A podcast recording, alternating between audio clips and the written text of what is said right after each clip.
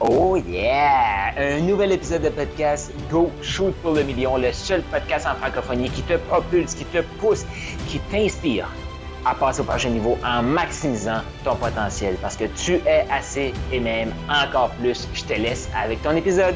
Euh, disons que j'ai une vingtaine d'années derrière la cravate, comme on dit, à, trébucher, à faire plein d'erreurs, à apprendre beaucoup de ça, puis à amener les équipes à leur prochain niveau. Fait que grosso modo, depuis 2017, très impliqué à nouveau avec la, défense nationale aussi, donc le côté militaire. Euh, comme colonel honoraire. Puis, euh, tu sais, je dis toujours, quand tu peux avoir la discipline du militaire, la créativité de l'entrepreneur ou du vendeur, tu mélanges les deux ensemble, ça fait quelque chose d'extrêmement puissant. Mm-hmm. Merci, merci pour cette, euh, je veux dire, la table est mise. Parce que la vente, ça se passe rarement en salle, ça se passe souvent sur le terrain parce que c'est là qu'on fait nos erreurs. On apprend le plus quand on fait des erreurs, pas juste dans nos bons coups, mais dans nos erreurs, c'est là qu'on apprend le plus. Fait que ça m'a amené à, partir de la base, bien comprendre ce qui se passe sur un plancher, comment est-ce qu'un client pense, comment est-ce qu'il arrive, puis surtout, car je te dirais, ce que j'ai vu le plus évoluer, c'est l'arrivée des technologies. Moi, quand j'ai mm-hmm. commencé, euh, les technologies n'étaient pas présentes. C'était le milieu des années 90. Euh, ça n'existait pas. Les gens venaient chercher une brochure chez le concessionnaire. Le pouvoir, le pouvoir de l'information appartenait au vendeur. Et le vendeur a perdu ça avec... Euh, il a fallu que le vendeur se transforme aussi, qu'il développe d'autres habiletés parce que ce pouvoir-là de la connaissance et de l'information a été transféré au consommateur ça, c'est un gros, c'est un gros changement qu'on a vu. Puis je me disais, je compare ça un peu à, la Ligue nationale de hockey. Parlons de hockey, tout le monde connaît ça. Tu as les joueurs qui font la Ligue nationale. Ben, les joueurs qui font la Ligue nationale font partie de l'élite. Fait moi, quand je regarde une équipe, exemple, de 10 euh, vendeurs, ben, il y en a deux qui sont tes gros producteurs. Et si je prends toutes les équipes que j'avais, je prends chacun des deux qui faisaient partie des gros producteurs, ça, c'est les gens de la Ligue nationale. J'ai mis dans une équipe.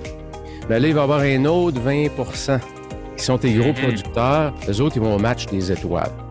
Euh, dans ce que j'ai comme caractéristique, c'en est une des caractéristiques que j'ai passé ma carrière à enseigner, c'est la préparation. Comment est-ce que tu te hmm. prépares avant de rentrer sur scène? on va y arriver. Fait que je les ai mis, Carl. Ça n'a pas été évident. Ben, j'ai essayé de les mettre en ordre. Donc, on va commencer par la cinquième caractéristique. On va se diriger vers celle que je juge qui est vraiment la plus importante, la numéro un. Si ça vous challenge trop, laissez-le mijoter puis revenez dessus parce que des fois, quand on est challengé, c'est là qu'on est on, a des points d'obstacle.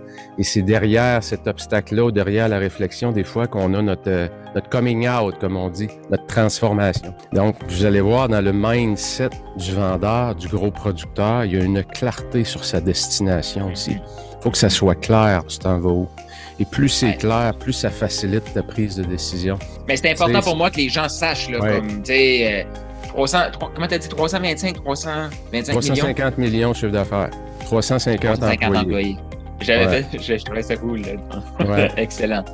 Je vais commencer avec le numéro 5. Puis écoute, elle est tellement simple, mais en même temps, encore aujourd'hui, je pense on, peut c'est un incontournable. Hein. Euh, c'est la, la, connaissance du produit, du service que vous avez, mm-hmm. produit ou service, ou de la compétition. Et je sais pas, Carl, combien de fois j'ai vu, particulièrement dans les dix dernières années, des clients qui en connaissent tellement plus que le représentant. C'est hallucinant.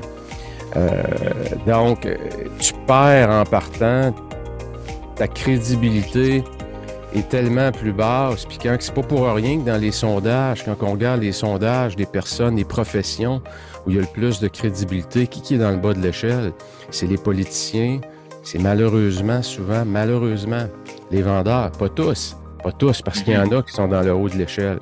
Mais ceux qui mettent pas l'effort, qui sont, excusez l'expression, mais qui sont paresseux, puis qui veulent pas, qui ont des grandes ambitions, mais qui veulent pas mettre l'effort, ben, c'est juste une illusion, vos rêves. Là. Ça arrivera mm-hmm. pas. Parce que c'est un incontournable aujourd'hui. Si tu connais pas bien ta compétition, tu maîtrises pas bien tes produits, les caractéristiques qu'elles ont, mais surtout, surtout, les bénéfices qu'elles apportent. C'est le plus important de tout. Tout ce que tu nous partages, c'est exactement la même chose. Savoir qu'est-ce qu'on vend vraiment, le bénéfice que les clients viennent chercher chez nous, encore plus important euh, dans le service, en tout cas selon moi. Là. Puis, Absolument. connaître aussi notre compétition. Fait merci pour. Euh, tu sais, c'est un service, quelle transformation va, va, vivre votre client s'il utilise votre service, si c'est un produit, qu'est-ce qu'il va en bénéficier, comment ça va l'aider dans sa vie. Ultimement, c'est toujours ça. Et euh, on le voit c'est une caractéristique des champions et en même temps, car c'est important de le souligner, c'est aussi un grand piège. Il y a des gens qui se réfugient derrière une connaissance trop poussée du produit, du service et qui vont endormir le client. Le client décroche, vous êtes rendu trop technique. Vous êtes rendu trop, ce qu'on appelle des, ce que moi j'appelle des vendeurs techniques. C'est mm-hmm. bon, tu vas te référer à eux quand tu as un problème avec un produit, avec telle affaire, ça marche comment? Mais ce ne sera jamais tes gros producteurs. Fait que si vous faites partie de ceux-là, ben, il y a de l'espoir parce que c'est facile de prendre du recul. C'est plus dur de prendre de l'avance parce que là, il faut s'investir. C'est-à-dire qu'il faut devenir un peu moins technique. Donc, il faut vraiment miser sur les bénéfices, mais c'est vraiment important.